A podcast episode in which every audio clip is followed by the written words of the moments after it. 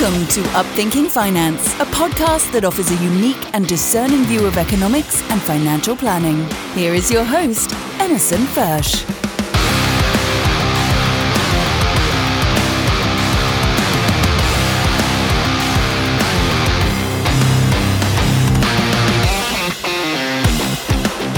Welcome back to another edition of Upthinking Finance. I'm Emerson Fersch. Musician Leonard Cohen once remarked, The blizzard of the world has crossed the threshold and it has overturned the order of the soul. Now, there was a time when I thought financial independence was simply having enough money to do whatever you want, whenever you want. But then 2011 rolled around. And for those of you who remember, Congress was in a huge uh, disagreement and battle over raising the debt ceiling, which is something we've kind of become accustomed to now. You know, threats of the government shutting down and, you know, politicians arguing over spending money that uh, the country doesn't have.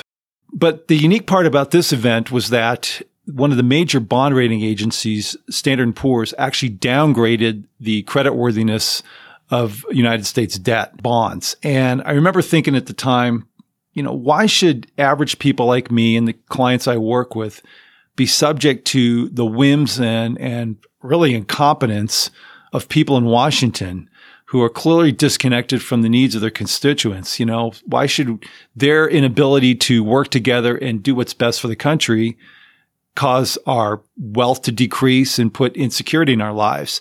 And so my concept of financial independence broadened at that point to realize that it also was the ability to minimize the impact outside variables like this had on our lifestyle. And so, for those of you who've been watching these podcasts, uh, episode two talked about the greatest risk to retirement. There was a section about income segmenting, which is positioning money in retirement so that no matter what the markets are doing, for whatever reason they're doing what they're doing, people could still maintain their lifestyle and draw income without worrying about selling investments into a loss. I also learned the value of going into retirement without having any debt, paying off houses, getting rid of credit cards, car payments, planning so that your personal fixed costs are low so that when taxes go up or $7 a gallon gas in some places arrives, it doesn't impact your lifestyle, or at least not to the extent it might. And this is even true for people who are still working. I shared in a previous episode, uh, or I think that, you know, my wife and I, um, when we were both working, we only lived off of one of our incomes just so that if something happened to one of our jobs for some reason, we'd be okay. But I think it even goes beyond the financial, direct financial decisions we make. There's other considerations. You know, I grew up in Southern California. I lived there almost most of my life. And when I was a kid, power outages were kind of like this fun anomaly. It's like, oh, how long is the power going to be out? I mean, it just didn't happen. Today, people live with planned brownouts, with the threat of blackouts. And, you know, does anybody ever think what would happen if the power was out for three days? Or let's look at what COVID taught us. I mean, everything locked down and things that we take for granted, like toilet paper and fresh eggs, you couldn't get. So there's, I think, a broader view of financial independence that kind of maybe travels over that boundary into complete self-reliance. And that's what today's guest is here for and why we're going to have a conversation with a man known as the Angery American, Chris Weatherman. Um, angry spelled with an E, by the way, A-N-G-E-R-Y. He's the author of a, a, series of books called The Survivalist. There's 11 in the series, um, two of which have actually appeared on the bestseller list of USA Today. Uh, he's also co-authored five other titles. For those of you who watch the History Channel and the show alone, he appeared in season one. Chris has been involved in prepping since the 1990s, and his practice revolves around a couple of different things teaching primitive skills as well as modern survival tactics that focus on being prepared not only with the proper equipment, but really with the proper mental attitude. He speaks all over the country. He's very well known. He has a presence on Facebook, Twitter, Instagram, and also has a website uh, and a YouTube channel, all under the Angery American pseudonym. Chris currently lives with his family in Florida on the edge of the Ocala National Forest. So it's my pleasure to welcome the Angery American Chris Weatherman live from Florida. Chris, thanks for joining me today. Glad to be here, man. Thanks for having me on.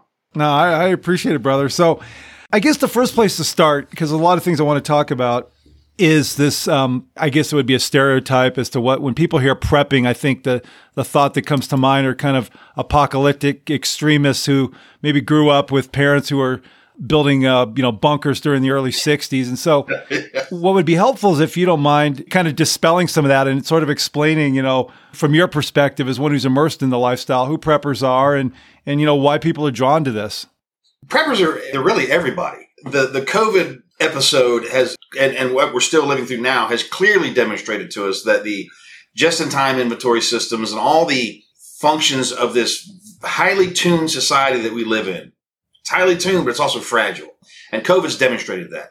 So to preppers, they just want to take a little bit more responsibility. They don't want to trust the system and, and believe that they don't get stuck in what we call normalcy bias. So normalcy bias is nothing bad happened yesterday, so nothing bad is going to happen today.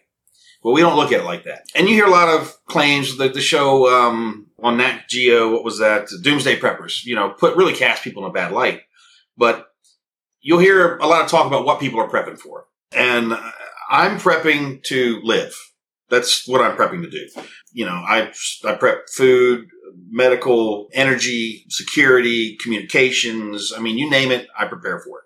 But it's not for the end of the world per se. What I'm prepping for is what would be the end of my world, which could be a number of things. Medical illness, job loss, which I don't have a job no more. So I guess, you know, that's kind of a good thing.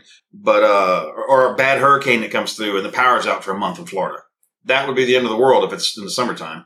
And that's what most people are doing. They aim high. So they're going to say, well, I'm going to kind of prepare. I'm going to look for this level. But in reality, they're all prepping for the end of their world. And, and I can't tell you what that is for each individual because it's always different.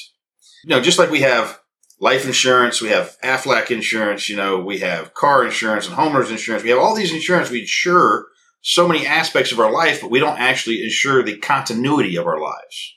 And that's all prepping is, is ensuring the continuity of our lives. People generally, I think, your average person maybe doesn't even want to start thinking about this stuff um, because, it, and would you say that's because it just sort of opens doors that potentially lead you down a path of fears that most people don't want to think about or entertain? I mean, is that a fair way to put it? There's a weight that comes with taking this responsibility. And, and if you're not careful, you can let it consume you and, and overtake your life. Um, and there's a lot of aspects of it that when you start looking into them, they get scary, you know. But you mitigate that by developing a plan and then working your plan and, and try not to get off into the weeds. It's very easy to do. Putting back a little bit of food, having energy reserves, cash reserves. I'm a big fan of cash reserves, physical on hand cash reserves diversifying into PMs and things like that, not for bartering and all that kind of craziness that you hear a lot of people talking about. To me, I look at PMs as a storage of wealth because if we wake up one day and we hear the dollar is dead, all hail the new dollar, I'll get a hell of a lot more new dollars with PMs than I will with old dollars. So to me, I look at it as a storage of wealth, not for trading and stuff. And I don't get overboard in it either. I don't have tons of it, just a little bit. But when you wake up to this reality that one of the terms I like to tell everybody is, is, you are your own first responder.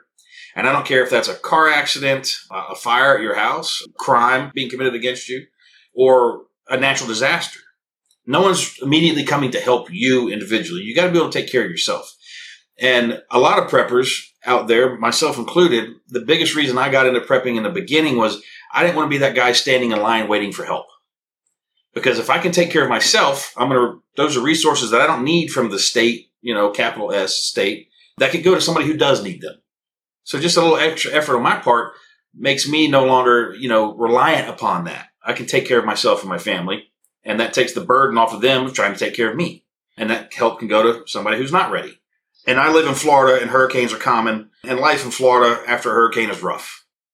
Fuel is in short supply. The power can be out for weeks at a time and everything gets hard to find. So I plan ahead. You know, I've got fuel storage on my property. I keep diesel fuel and gasoline stored here in the hundreds of gallons of quantities. Food, generators. Uh, I'm right now in the process of engineering a, a rather substantial solar power plant for my home that will run everything on my property and be 100% off grid. I'll have no reliance on the grid whatsoever because I have a feeling that we're going to be coming into a time where blackouts, brownouts of the rolling variety are going to become common and uh, I don't want to deal with them. So I'm going to go ahead and step up, pull the trigger, and get this big solar plant built. You know, that's interesting you brought that up because that was one of the things in my intro for you. I kind of mentioned, you know, it's always preparing. You know, I grew up in Southern California all my life and earthquakes, you know, that's kind of always the threat. But it's like you mentioned, the COVID, it's it's a disruption to just maybe some day-to-day things that, you know, you can't even foresee. So most of the people I work with in my my firm and, and people I know, you know, live in in cities and urban areas. And I think maybe the thing that'd be helpful is a couple thoughts. One is once you open your mind to this, it seems like there's just always so much to do. You know, there's so many things and and you know, my you know, it never ends, right? Yeah. What would you say to somebody who's living, you know, in your typical, you know, neighborhood in Orange County or, you know, Southern California as an example? You know, where's a good place to start if you've never really even thought about food storage beyond having, you know, a few cans of Campbell's in the in the pantry? What would be a good place to start where people can feel like they're doing something that makes sense and at the same time is really helpful to them rather than just thinking that it's, you know, why bother? Take California as, as an example. That's what you use. So if I if I lived in Southern California right now, my biggest concern would be water. Southern California doesn't have a water supply.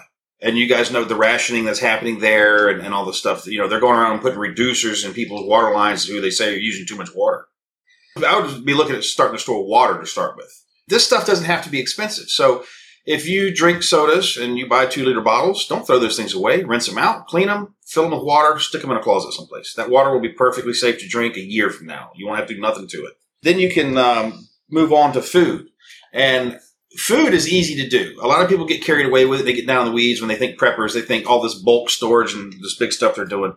But the easiest way to start is what we call copy canning. So when you go to the grocery store and you're getting your groceries for the week, you just buy a few extra cans of the things you're already buying, stuff your family already eats. That way, if you come into a time of crisis, you're not trying to introduce exotic menu items to your family that they've never eaten before. That just adds stress to the situation. So you buy the stuff you already eat, stuff you know your family likes. You pick a spot in your pantry and you put those cans on the shelf there. This is where I'm going to start my food storage. And you just keep doing that. And every time you go to the store, you buy a little extra, you know, and you just keep piling it there. And once you have, say, let's say a 30 day supply for your family, I know this food could get my family by for 30 days. Yeah, we may not be eating like we're accustomed to, but we're going to be eating foods that we are comfortable with. Once you're at that 30 day point, continue doing it, but then start rotating those out. So when you buy new cans, instead of, you know, go to the store and buying the cans for this week and my extra ones for my storage, buy your ones for your storage and pull some of those older ones out, stick them in the rotation. So you buy this week's food, my storage food, stick it in rotation, pull some of that stuff out and move it in to this week's use. That way you're, you're naturally rotating this stuff too. And you'll find the benefits from this is that you're preparing dinner and, oh, I, I need a can of kidney beans for the chili, you know. Oh, well, there, I have, we have some on the shelf in the storage. I'll pull that out, but make a note and replace it.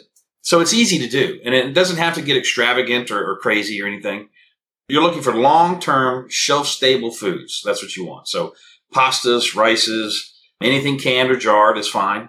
But I would avoid any of the stuff like the meals in a box, lack of a better term. You know, you maybe like hamburger helper is an example. I would avoid stuff like that. They don't have a long shelf life because they have fats and oils in them that'll go rancid.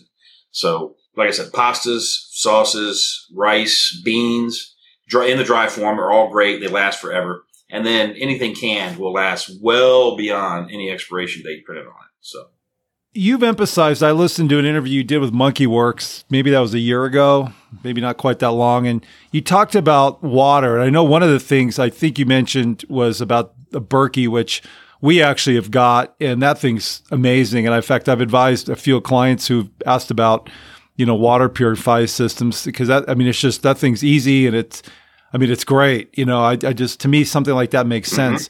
Water's a big deal. And so again, for people who, you know, live in these cities, I mean, what do you do? Because I, it seems to me that's the one resource that you need the most. That's also not going to last as long as you probably starve yourself before you could allow yourself to get dehydrated. Does that make sense? Am I right on that? You know, people say that you can go three days without water. Well, that's that's in a perfect scenario. You can go three days without water. You can die without water in a day, depending on your level of exertion, the temperature, your sun exposure and a bunch of other factors, you can die in a day of dehydration. Particularly if your uh, power grid goes out, you've got you don't have any more air conditioning. Exactly. You still have to maintain hygiene, you know, because because disease is the biggest vector for problems post disaster. So you got to maintain hygiene. You got to have enough to drink, enough to cook. If you don't have water, you don't eat food.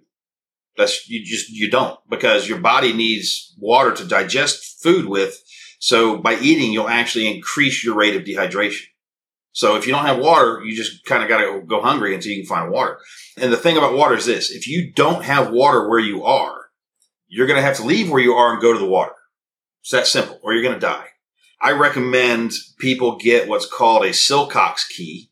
They're a four point little tool that's used to open hose bibs on the outside of commercial buildings. A lot of times they don't have the handle. They just have this little thing. You stick this key in there to turn it on.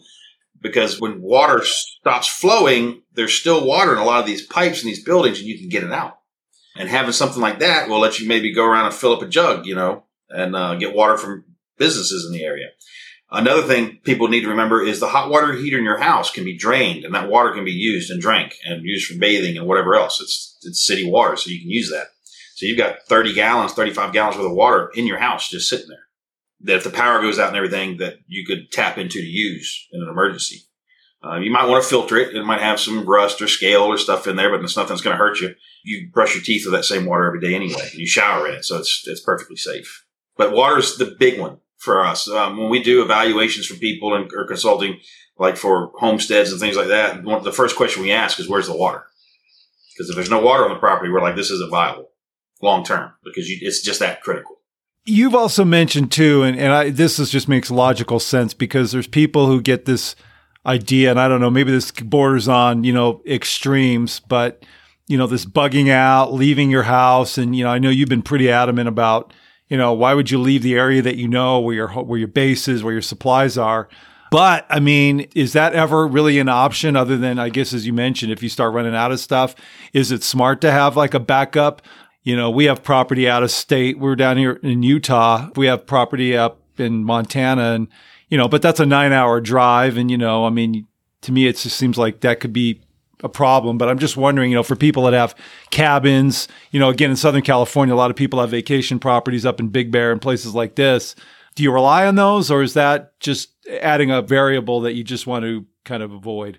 You always need to have a plan. I mean, I have a plan here. I live in a very rural area of Florida on, on 10 acres, but I have a plan for leaving here if, if it comes to it because while I don't want to, and it's not my first plan, I could be forced to do it through any number of means. And for the folks that live in densely populated urban areas, population density is not your friend. First, it defies the laws of nature, which will naturally correct themselves in time. The land has what we call a carrying capacity. By that, we mean that however much land you want to say, be it an acre or be it the entire state of California, has a carrying capacity of how many organisms of each variety it can support. Now we've artificially manipulated that to make land carry far more humans than it's capable of carrying. So in a crisis situation, especially if it's something that happens and it gets come long term, having a plan to get out of that crowd would be highly advisable. We joke with folks when they, you know, they contact us and like, well, I live in LA and I need to, what I need to do to start prepping. And I'm, I'm i laugh and say, hire a realtor, you know, um, sell it and move. But uh, I know that's not viable for people. But get out. yeah, I've spent a lot of time in LA and I hate it over there. But having a plan to, to move is, is is important. The biggest thing though is you have to decide what is your trigger to move because you don't want to be late, but you also don't want to do this and then find out you didn't need to do it. But being late, if you're late on a bug out trigger, then you're probably not going to make it to where you're trying to go when you say that, I have visions of the first season of Walking Dead where all the cars are jammed up on the freeway getting out of Atlanta. That's exactly um, it. That's exactly what will happen. I, I, I wasn't going to go to extremes, but anyway. So, well, actually, you know what? I have um, my sister and brother in law. They used to live in Miami, and I remember them telling me these stories of, you know, trying to get out with these hurricane warnings and, you know, trying to find a hotel, and they've got cats and sitting in traffic and, you know, the whole thing. I mean, you're probably familiar with that you know, at least have seen it. I've seen it. I've never had to participate in it because I've always planned accordingly. So here's one too. And again, I'm I'm sorry if I'm all over the place, but because there's some this is like a broad topic, and I think that's probably part of the help of what you've shared to this point is just it kind of narrows it down to at least some essentials. But I mean, you know, people again, I'm going keep going back to people I know in Southern California have swimming pools. I mean, how beneficial is a swimming pool? I mean, I, I, don't think you can drink that water, or can you? Or is it mainly just something you'd use to to to use for more like hygiene and that kind of stuff? Yeah, you could use it for hygiene and flushing toilets and things like that. The problem with pools is the algicides that are added to it. So chlorine's fine. You can deal with chlorine. That'll off gas naturally on its own, and the water will become inert as far as chlorine goes in short order without treatment. But the problem is the other chemicals, the algicides and the fungicides and things like that that are in the water. Those can be really bad for you. Now, in the worst case, if that was all I had, I'd drink it. I'd filter it best I could. If you got a Berkey filter, like we mentioned earlier, those are great. There's also another one on the market called a Grayl, which is a small hand unit, but it has various filters that'll remove chemicals, heavy metals, and some other stuff. So having something like that on hand would be a good idea too. And I recommend everybody have a portable water filter. Everybody needs to have one because you might find yourself, like you're saying, you're trying to get out of town and you're stuck in traffic and everybody in the car is dying of thirst. But there is a pond over there and if you just had a filter, you could go over there and filter water and drink it. Most people would be like, oh my God, I'd never do that. Well, it's just water, folks. Surface water is fine as long as it's properly filtered and treated. You can drink it. You joked about, I've heard, I think it was again with Monkey, you guys were talking about, you know, the 72 hour kit and what happens at hour 73. I mean, if you're saying, okay, this would be a, you know, at some point, unless everything completely collapses, and I think that's probably a, a scenario no one wants to think about, but I mean, how long should people target if, again, you're this beginning person and you want to have food and stuff? I mean, is, is a month? I mean, is that kind of what you're saying or as much as you can do? I mean, is there like a milestone you like little goals you want to set? What's useful? We tell people to start with a month. Try to get a month's worth of stuff put away food, water, medicine, like I said, hygiene stuff, everything. Think COVID lockdown, all right? If you were locked in your house and you had to stay at home for a month, you want to have the food and the things necessary to be able to do that. Once you've achieved a month, if you're comfortable and you think, I'm good, this is all I need to do, great. If you're not, all right, aim for 90 days. You may have seen that episode of The Twilight Zone where the one family's got like, you know, there's a nuclear threat and the one family has a has a bomb shelter and everybody else, no one else did anything. And then there's this threat and everybody's, you know, beating each other. I mean, it's like the worst of humanity, uh, you know, comes out, right? And um What's the role of your neighbors in all this? I mean, I guess it would be relative to your community, you know, certainly, but I mean, I'm a member of a church that's, you know, used to talk a lot about emergency preparedness, you know, from the pulpit actively. And I, I haven't really heard messages like that in a while, kind of oddly enough. But, you know, where does cooperation with your, I mean, obviously there's you know, you want to help people. But then again, I guess when you drill it down, ultimately your family's your priority, I would think. I mean, I don't know, maybe I've completely misguided on this, but you know what I'm getting at? I mean, where does that all fit? Most Americans don't know their neighbors. You just don't talk to the people we live around no more. And you really should get to know your neighbors for several reasons. One, you might find that they're assets to you. They have skills or knowledge that you don't possess. That they may be thinking the same way you are too. That hey, maybe we should do a few things and, and get ready. Just as important is you will learn who is a liability, who the guy that says, "Oh, I'd never do something like that. I'll just take it from other people when I need it." You know, well, that's a guy you want to mark down on your list of I got to keep an eye on him because no man, woman, or family can be an island. You will need people because at some point you have to go to sleep. In a world where we're talking about where people are living off of preps and things like that, security is a big issue.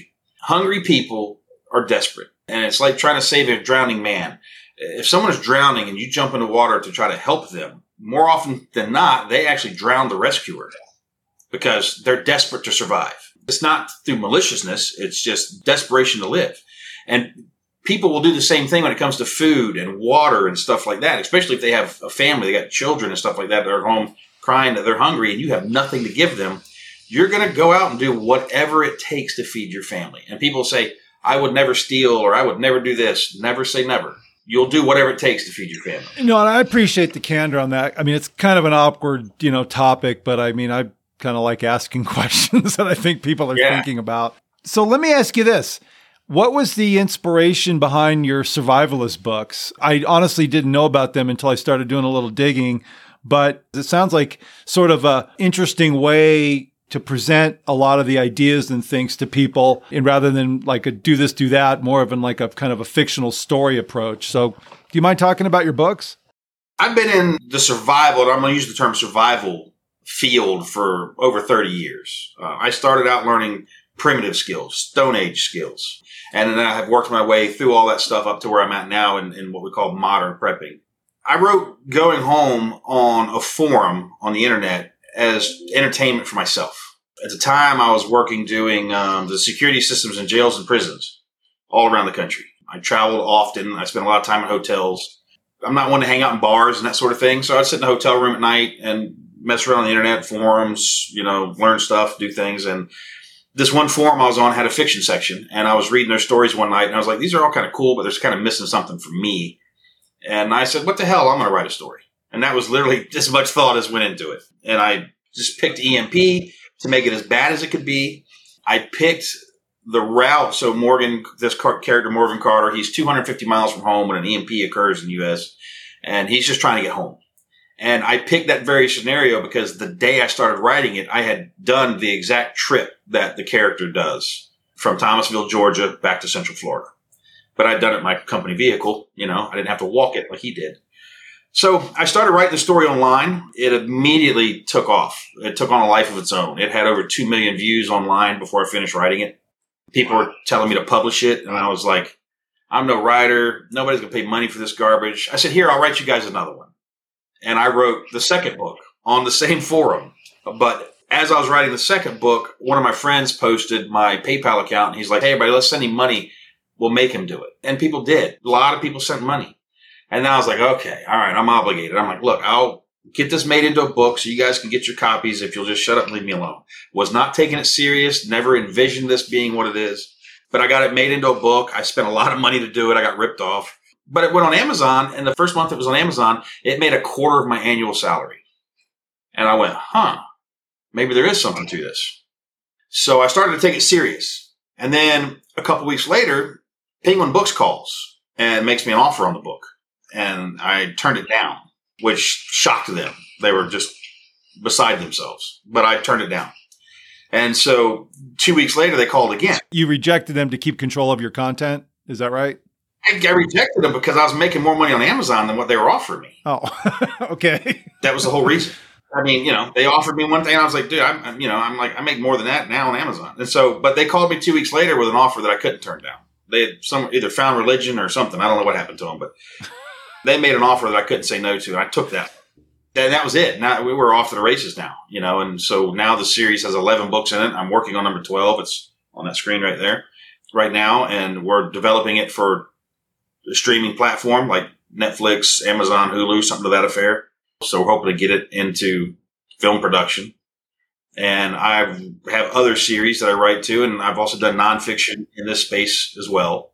So it's uh, now this is my job. This is what I do. So well, it's cool. I mean, obviously you love what you do. You're exceptional at it, and to be able to you know help people and make a living. I mean, that's that's really kind of the the, the perfect scenario. so hearing people say that they read these books and that it made them change aspects of their life to be more secure. I mean, I've had people that sold their house, quit their jobs, moved into the country, bought a homestead, and they're going hardcore. And they're like, man, we would have never done this if it wasn't for your books. And they're like, and our, just our quality of life is so much better. You're in financial management. So I, I like to tell people that true wealth is the ability to spend your time the way you want to, because that is the ultimate resource. They were born, we have a finite amount of time, and we don't know how much that is. We have no idea. But you have a finite amount of it. You can't earn no more. you know, you can't buy no more.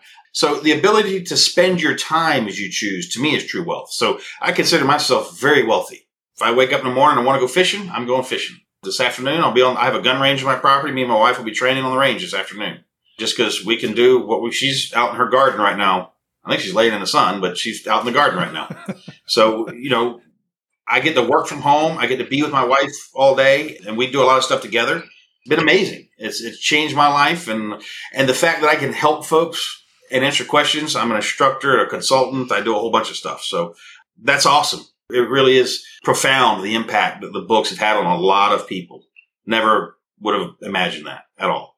No, that's great. I actually started the intro talking about just effectively what you just said. You know, I used to think that you know, managing money and financial independence was just simply, you know, having enough money to do what you want when you want.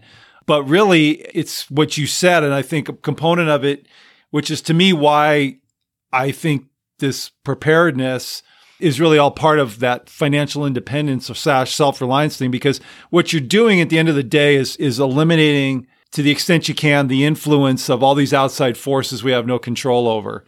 Government decisions, taxes, you know, just you could go on and on with all this stuff. That's, you know, from my opinion, I don't see, I'm not, I'm a long term optimistic guy, but short term, it just is not a lot to really be too positive about. But what's interesting is the people I've been interviewing in this podcast, it's been kind of fun because your story is sort of similar, is that people are getting to a place where they're living the life they want rather than allowing sort of these outside pressures to kind of dictate where they go. You know, and it's good to hear. You know, you do something you love and you get blessed with this revenue stream and spending time with family. I mean, I don't know what else really there is to strive for. I mean, that seems to be the ultimate for most people. Because I know you shared an interview that there was a movie, I think The Road was one that best reflected sort of where you could see the, the extremes going. But I mean, what's your outlook without putting you on the spot? But I mean, we all have thoughts and views. I mean, uh, big picture, longer term, do you think that we come out of, you know, the darkness into the light, so to speak? Well, eventually, yes. I think, yes, we will. But presently, I see about a decade of, of very, very hard time ahead of us. But there's a lot of things that, there's a lot of factors that play into that, that any one of them could change and it would change the entire outcome. So our economic outlook right now is bleak at best. We've got a food crisis going on globally that really hasn't even started yet. We're in the beginning of the beginning of that. And so we haven't even seen it yet. There's been 95 food processing plants taken out through various fires and other weird circumstances this year alone. 95 of them. We have the political turmoil in the country. So we're looking at mass civil unrest probably. You know, we have one political party in the street screaming to tear down the Supreme Court because they can't get their way under the foundations of this country and how it works. So they want, they're like that kid that used to play a game with that in the middle of it when he was losing, he'd want to change the rules all the time. We have a militant segment of society too, who's already taken to the streets and committing acts of violence. And these people aren't even hungry yet. They're well fed. You know, they've got clothing, they've got everything they need. They're, you know, warm and dry place to sleep at night. When people start having to choose between buying gas to drive to work and feeding their children, hungry people start revolutions. Okay. That's what starts revolutions. And what you're not seeing is, is all of the mass civil unrest that's taking place globally at the moment that the mainstream media yeah. just won't report. Honduras is, is like two weeks into mass protests every day over fuel prices. Holland just shut down hundreds of farms because they want to reduce their nitrogen footprint by like 30%. These are Dutch people who are always pretty quiet and mild mannered, but they're now taking to the streets. They're shutting down the, the interstates and stuff, pulling their tractors out there and closing them down. Hungry people are dangerous people because you've got to feed yourself. You've got to feed your family.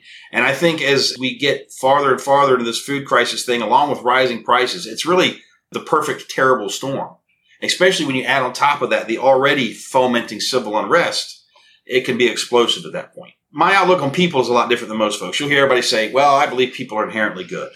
My belief is this people are inherently base animals and their reactions are predicated on the stimulus that they're put under. So the more stress that they're put under, the more base animal level they become. And it's just a mechanism of survival and, and I think it's going to get much worse before it gets better. I figure by the fall, this fall, it, no one's going to be able to look around and say that we're not in a recession or worse. I think we're already in one, obviously, if you go by metrics alone. But by the fall, I don't think anybody's going to be able to argue the point that we're not. It'll be obvious to everybody. One hurricane hits, we already have enough problems with fuel, but a hurricane hits, gas prices in this country are going to be yeah. astronomical. Venezuela just shut down one of their biggest refineries. I think it's Sunoco gas comes from Venezuela. Now we're going to have an impact from that because they send fuel to the U.S. and we can't get it now. Where at least 50, almost 50% of their production capacity is offline. Yeah. Let's end on a rising note of hope. All right. Sure. and maybe it's simply this. Obviously, you have skills that are pretty unique and extensive, I would say. In our household, we've done some things to just cut out debt, cut out a lot of those financial things that could be a hamper.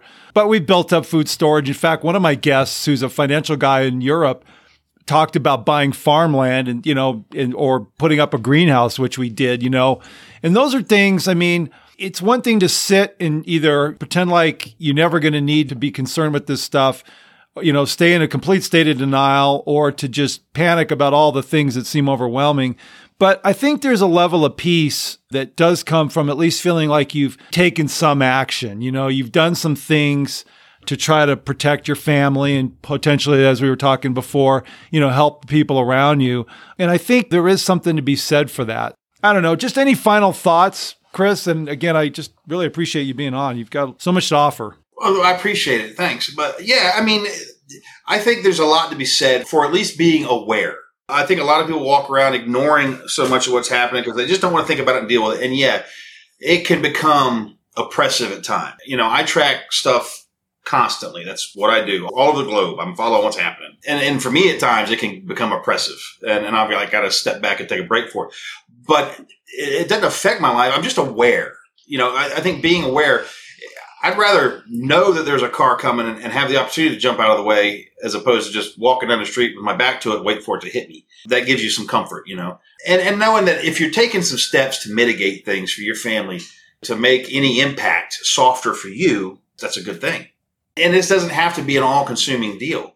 There's balance in everything, right? You have to still live life, all right? That has to happen. But we want to also try to prepare the path forward to make it as easy to live as we can, no matter the situation we find ourselves in. Now, nobody wants to live through a collapse of anything, but it happens. It happens all the time. The folks in Ukraine in February didn't think Russia was going to invade. At least that's what they're saying publicly. Privately, I'm sure they knew it in Venezuela, they didn't expect their economy to fall apart like it did. No one expects it. So just being prepared for the unexpected will give you a level of comfort, knowing that, well, if that did happen, we're not going to be as bad off because we did this and this and this. Yeah, it's going to be horrible, but we're going to be okay. You know, that adds comfort to me, which is why I do what I do. Everything I do is predicated on to soften our impact. Yeah, we're going to hit with everybody else, but we're not going to just lawn dart into this thing. We're going to kind of slide in. Is my hope. So. I appreciate your time, man. You know, it was nice of you to respond so quickly um, when I reached out to you. So, if people are looking to get more information about the Angery American, what's the best place to go? Uh, you can hit me up any of the social media. I've got all of them Twitter, Facebook, Instagram, all those. Books, the best way to find those if you're looking for them is you can find them on Amazon. Just uh, look up Going Home by A American and uh, you'll find it right there. They're on audiobook, they're on Kindle, they're print, so they're all over the place but social media is a good way to follow what I'm doing. We, we have several Facebook pages for different things because we try to control what's happening in the pages so the pages don't get off the rails. So we keep kind of topic specific. So if you want knowledge, there's a survival and prepping page, Angery American Survival and Preparedness. Then we have one we call Around the Campfire. If you want to just go in and talk stuff, that's where that you can do that there.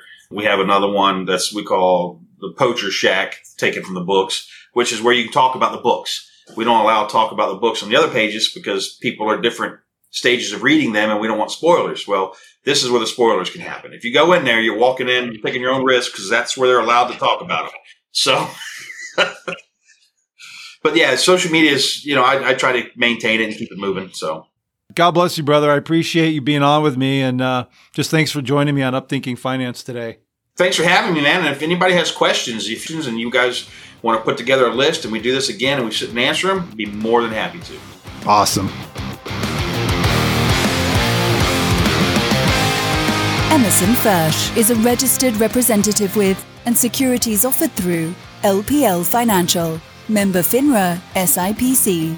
Advisor services offered through LPL Financial, a registered investment advisor and separate entity from Capital Investment Advisors. The opinions voiced in this podcast are for general information only and are not intended to provide specific advice or recommendations for any individual. To determine which strategies or investments may be suitable for you, consult the appropriate qualified professional prior to making a decision. The guest speakers and the companies they represent are not affiliated with or endorsed by LPL Financial or Capital Investment Advisors. Individual tax and legal matters should be discussed with your tax or legal expert. Economic forecasts set forth may not develop as predicted, and there can be no guarantee that strategies promoted will be successful. All performance referenced is historical and is no guarantee of future results. All indices are unmanaged and may not be invested into directly. There is no assurance that the techniques and strategies discussed are suitable for all investors or will yield positive outcomes. The purchase of certain securities may be required to affect some of the strategies. Investing involves risks, including possible loss of principal.